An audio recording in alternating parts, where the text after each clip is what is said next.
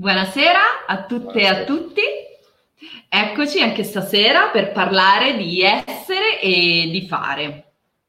Allora, io vorrei partire da un aneddoto di vita vissuta, perché da un paio d'anni, fino a prima del coronavirus, così spontaneamente, prima da sola, poi con alcuni amici, ho iniziato ad organizzare un appuntamento settimanale tutti i giovedì, in cui appunto tante persone, chiunque volesse poteva partecipare, si parlavano le lingue, il pretesto era quello di parlare lingue diverse e ci si incontrava quindi una volta a settimana, c'erano sempre persone diverse ma anche alcuni affezionati.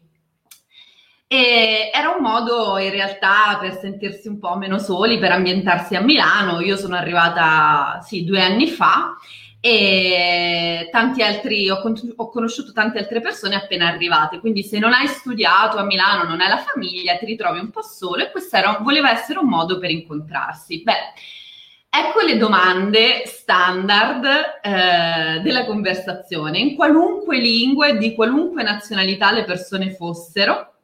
Nel 99% dei casi le domande erano, per iniziare, come ti chiami, da dove vieni, che fai nella vita?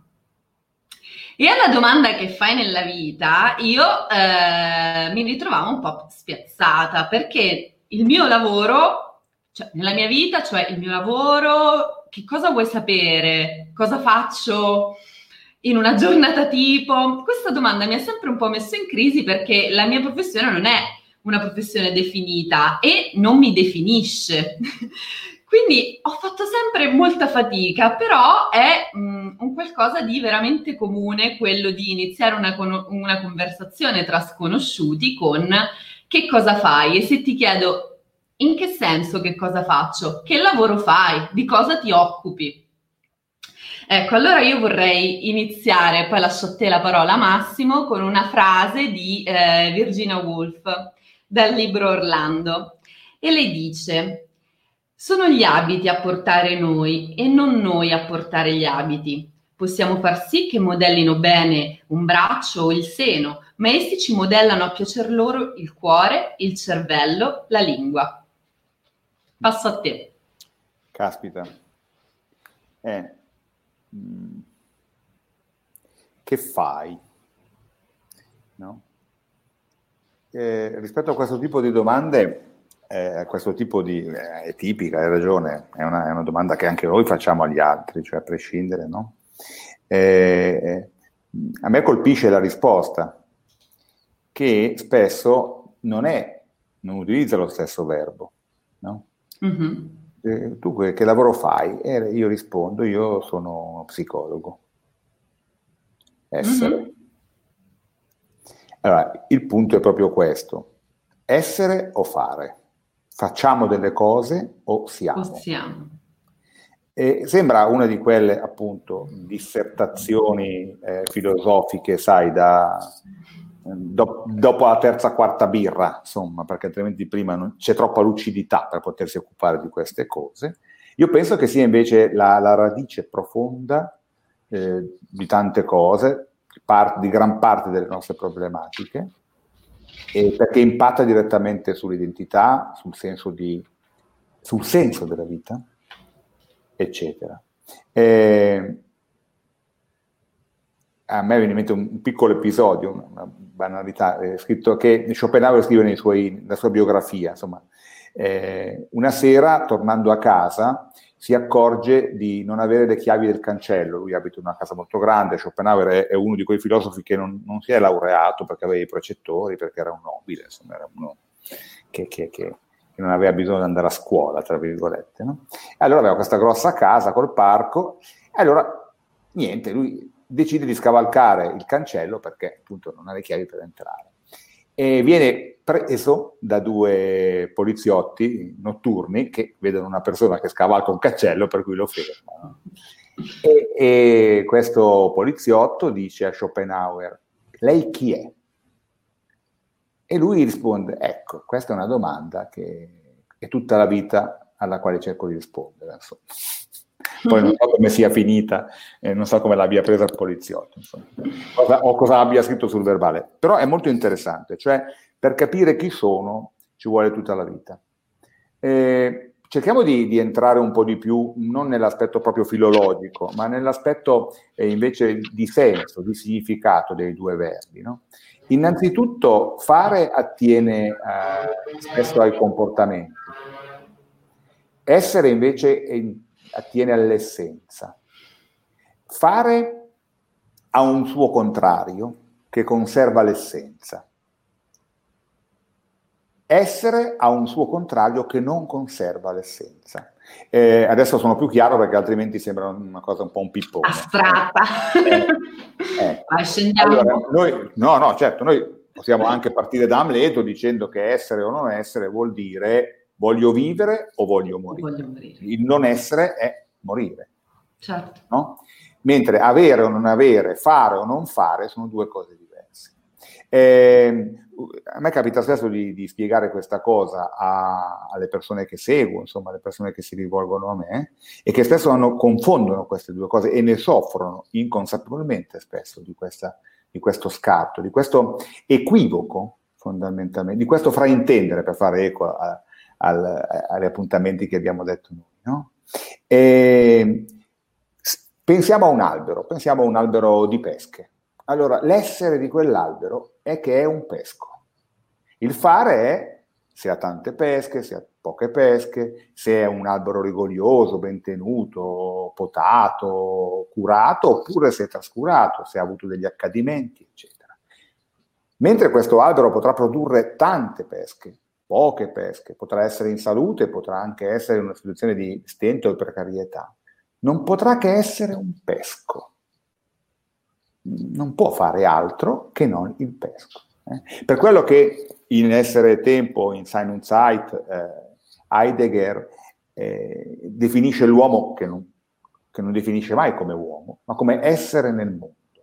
È un'essenza che si muove nel mondo. No? E questa è una grande cosa. Allora, alla risposta al che cosa fai, io faccio lo psicologo, non sono uno psicologo. Io sono io, rispetto al discorso che si faceva ieri, io sono nome e cognome, prima il nome e poi il cognome, per chi ha visto la puntata di ieri, no? Ma sono io, è la tautologia dell'io sono io sono fondamentalmente, no? Cosa si dice di Dio? È colui che è. Allora, l'essere è la divinità che abbiamo dentro, è ciò che siamo, ed è profondissima questa cosa.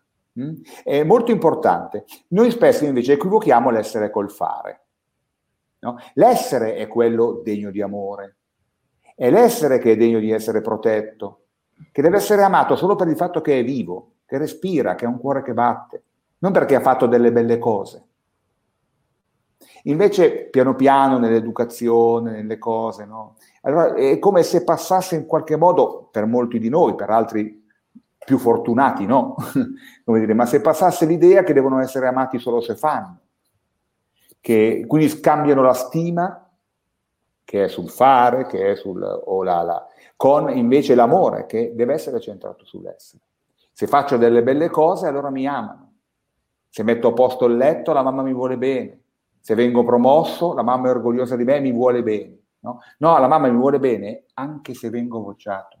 La mamma sarà triste per ciò che ho fatto, ma continuerà ad amarmi, perché l'amore non ha presa. Un amore che ha presa sul fare è un amore perverso, è un gioco di potere, è un amore che dà all'altro, come dire, una base condizionale sulla quale esercitarsi. Io ti amo a patto che... No, ecco, ti amo a patto che non è amore.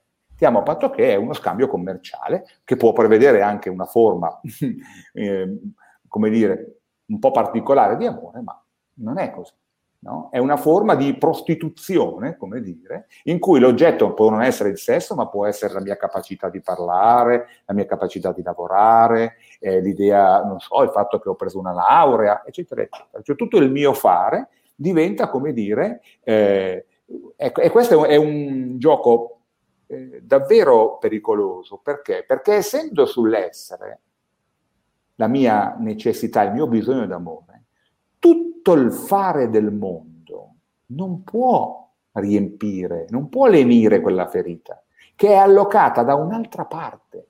Esistenzialmente l'essere e il fare sono quasi antipodici. E quando io alle persone, quando c'è lo spazio, quando sento che questa cosa può passare, dico: guardi che lei va bene così com'è. Magari ci sono delle cose che se non le fai è meglio, delle altre cose che è meglio farle in un altro modo, ma tu vai bene come sei.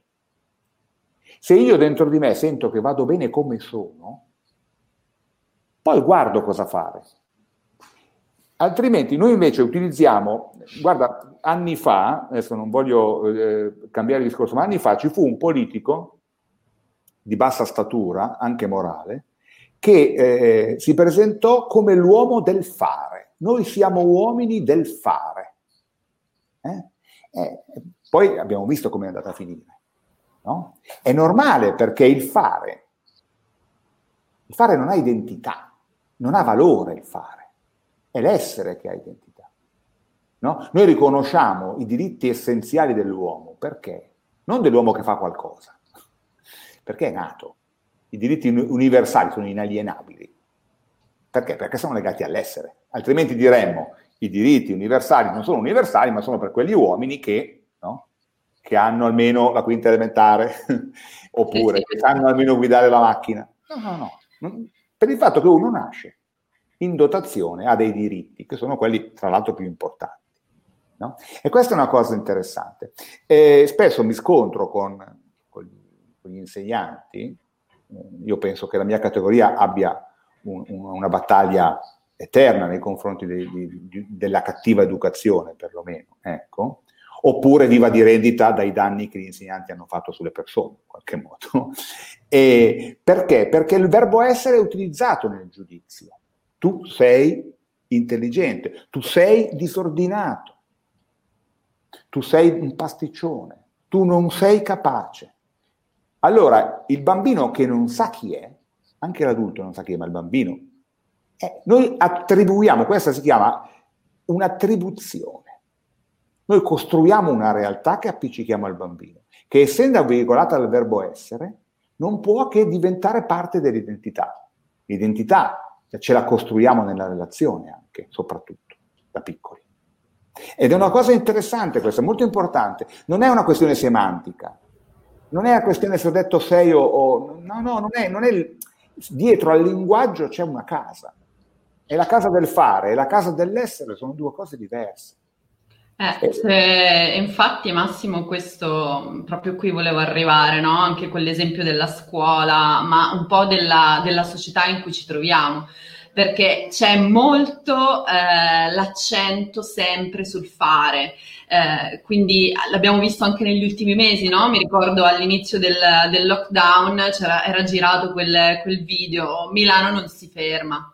Allora, in un momento così tragico, ok, Milano è la città che fa, quindi in cui le persone fanno, lavorano anche 12-14 ore al giorno, fanno consulenza per altri, insomma c'è completamente una perdita del punto di vista su se stessi, quindi ci si perde in questo meccanismo furioso di fare, correre. E in quel momento lì in cui c'era veramente bisogno di in qualche modo un fermarsi sull'essere, su chi siamo, su quello che sta accadendo, accoglierlo, provare a vedere in che modo superare o affrontare come società, come città, quello che stava accadendo, no, Milano non si ferma, cioè neanche se ti arriva una pandemia o comunque un virus, che è un elemento naturale che tu non sai controllare, non ci fermiamo sul significato che questo vuole dire per noi come esseri umani, ma diciamo non ci fermiamo, andiamo avanti, accada quel che accada, noi andremo avanti. Non so, a livello proprio di messaggio politico, istituzionale, è stato un messaggio, poi a volte ho visto anche sui social, ci sono stati dei post, no? Ma le condivisioni sono durate ben poco di quel video. Sì, la situazione era troppo tragica. Sì, sai cos'è? L'uomo del fare, la città del fare, la nazione del fare, il continente del fare, chiamalo come vuoi, è terrorizzato dal fermarsi. Perché? Perché si è identificato col fare. Allora, qual è il discorso? Se io mi fermo non so più chi sono. Per due motivi. Perché io devo chiedermi come mai ho shiftato, mi sono spostato sul fare al posto dell'essere. E questa è la problematica ontologica, primitiva. E poi c'è un altro aspetto che è quello della catisia, cioè del non stare fermi, del non essere capaci di stare fermi, che in qualche modo lenisce anche il sentirmi, l'utilità, eccetera. Se non faccio, provo inutilità, se mi sono identificato con il fare. No? Se non faccio, non sono. Allora devo fare. Non ditemi che non posso fare.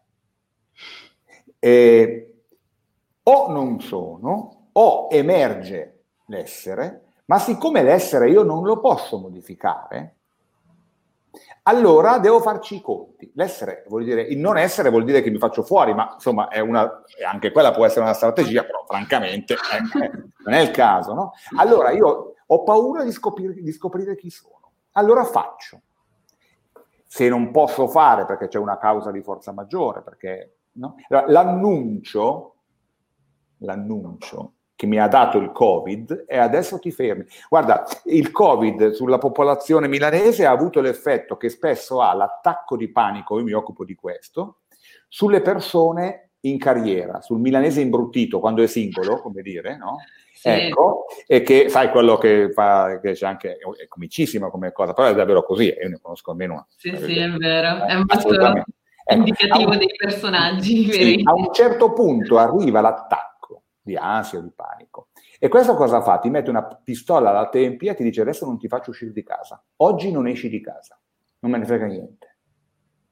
Allora, questa è vissuta come la peggiore delle paure, come la peggiore delle disgrazie, come la morte di qualsiasi cosa. In realtà è il seme della rinascita. Alle persone che vengono da me dico: guardi, se io riesco nel giro di poco tempo, o tanto tempo, ma spero poco per lei e per me, a farle apprezzare l'attacco di panico, cioè è un annuncio, è una notizia. T'arriva con una raccomandata veloce, non bussa alla porta, non ti chiede permesso, però ti dice che non puoi andare avanti così, no? Che il fare ti fa male e fa emergere l'essere. Ecco, questo è un aspetto. Io parlo con tanti operatori, anche oggi ho parlato con dei colleghi molto validi, molto, molto, molto apprezzati, no? Che però tendono ad apprezzare loro stessi solo per ciò che fanno. Allora, in questo momento in cui si fa meno, in cui il fare è bloccato, è condizionato, è ostacolato, è complicato, allora uno dice: io non servo a nulla. No. E infatti è ciò che siamo che serve, non ciò che facciamo. Esatto, è proprio lì la sindrome, cioè del vuoto, il sentirsi vuoti, no? Quando emerge questo vuoto, questo spazio che e io non posso fare cose per riempirlo, ma semplicemente accade dentro di me, a quel punto mi trovo impreparato, quindi secondo me l'episodio... Sì, scusa, vai. No, la puntata di oggi è proprio importante per questo, perché ci stiamo focalizzando molto sull'essere, nelle sue varie sfaccettature, e anche riconoscere quello che... appunto può significare un po' l'illusione del fare continuo, e che è a volte un riempitivo di un vuoto che in realtà, quando succede qualcosa di inaspettato magari, che non riusciamo a controllare, si ripresenta e si presenta con violenza anche. Certo, guarda, brevissimamente, perché il cronometro sta correndo, la genesi parte da piccolo, no? È quello che Winnicott chiama la genesi del falso sé, Cioè a un certo punto il bambino capisce che per essere amato deve comportarsi in un certo modo piuttosto che in un altro, deve fare qualcosa per essere amato. E allora si allontana sempre di più dall'essere, fino a diventare un adulto amato per ciò che fa, ma non per ciò che è. E quindi un adulto di fatto che è amato lui, ma lui non si sente amato, perché si è allontanato da quel momento, da quella radura nel quale lui doveva essere amato e aveva il diritto di essere amato solo perché... come Gesù bambino, no? Che nasce in una mangiatoia, nasce nella povertà più assoluta, ma vanno a trovarlo i re. Perché è nato, non perché fa qualcosa, perché è nato. Allora questa divinità che ciascuno di noi ha dentro, in qualche modo, viene allontanata col processo, con determinati processi educativi. No? Allora io posso crescere in due modi, o cercando di avvicinarmi il più possibile a un ideale che altri mi hanno dato, voglio fare come mio cugino, come mio fratello, come mio papà, come mia mamma, ma non io. E quindi passo tutta la vita a sperare di farmi venire gli occhi azzurri. Oppure la mia vita può essere un percorso per conoscere, scoprire sempre più profondamente la mia essenza. Diventerò l'albero di pesco più bello che io possa essere, che non sarà mai un albero di ciliegia o un melo. Sarà un albero di pesco, perché quello sono. Ma siccome ne sono consapevole, allora divento il massimo che questo mia essere albero di pesco mi consente di essere. Ecco. Nella genesi invece del falso sé, io sarei più amato se fossi un nespolo, e allora comincerò a cercare di lavorare, ma sai, per diventare nespolo. Ma è dura, è dura.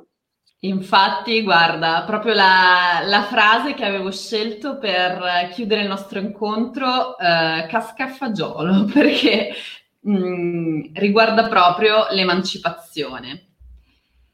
E posterò poi, vedo che ci sono dei commenti, non abbiamo tempo di rispondere, ma poi li mandiamo in onda e rispondiamo quando saremo offline.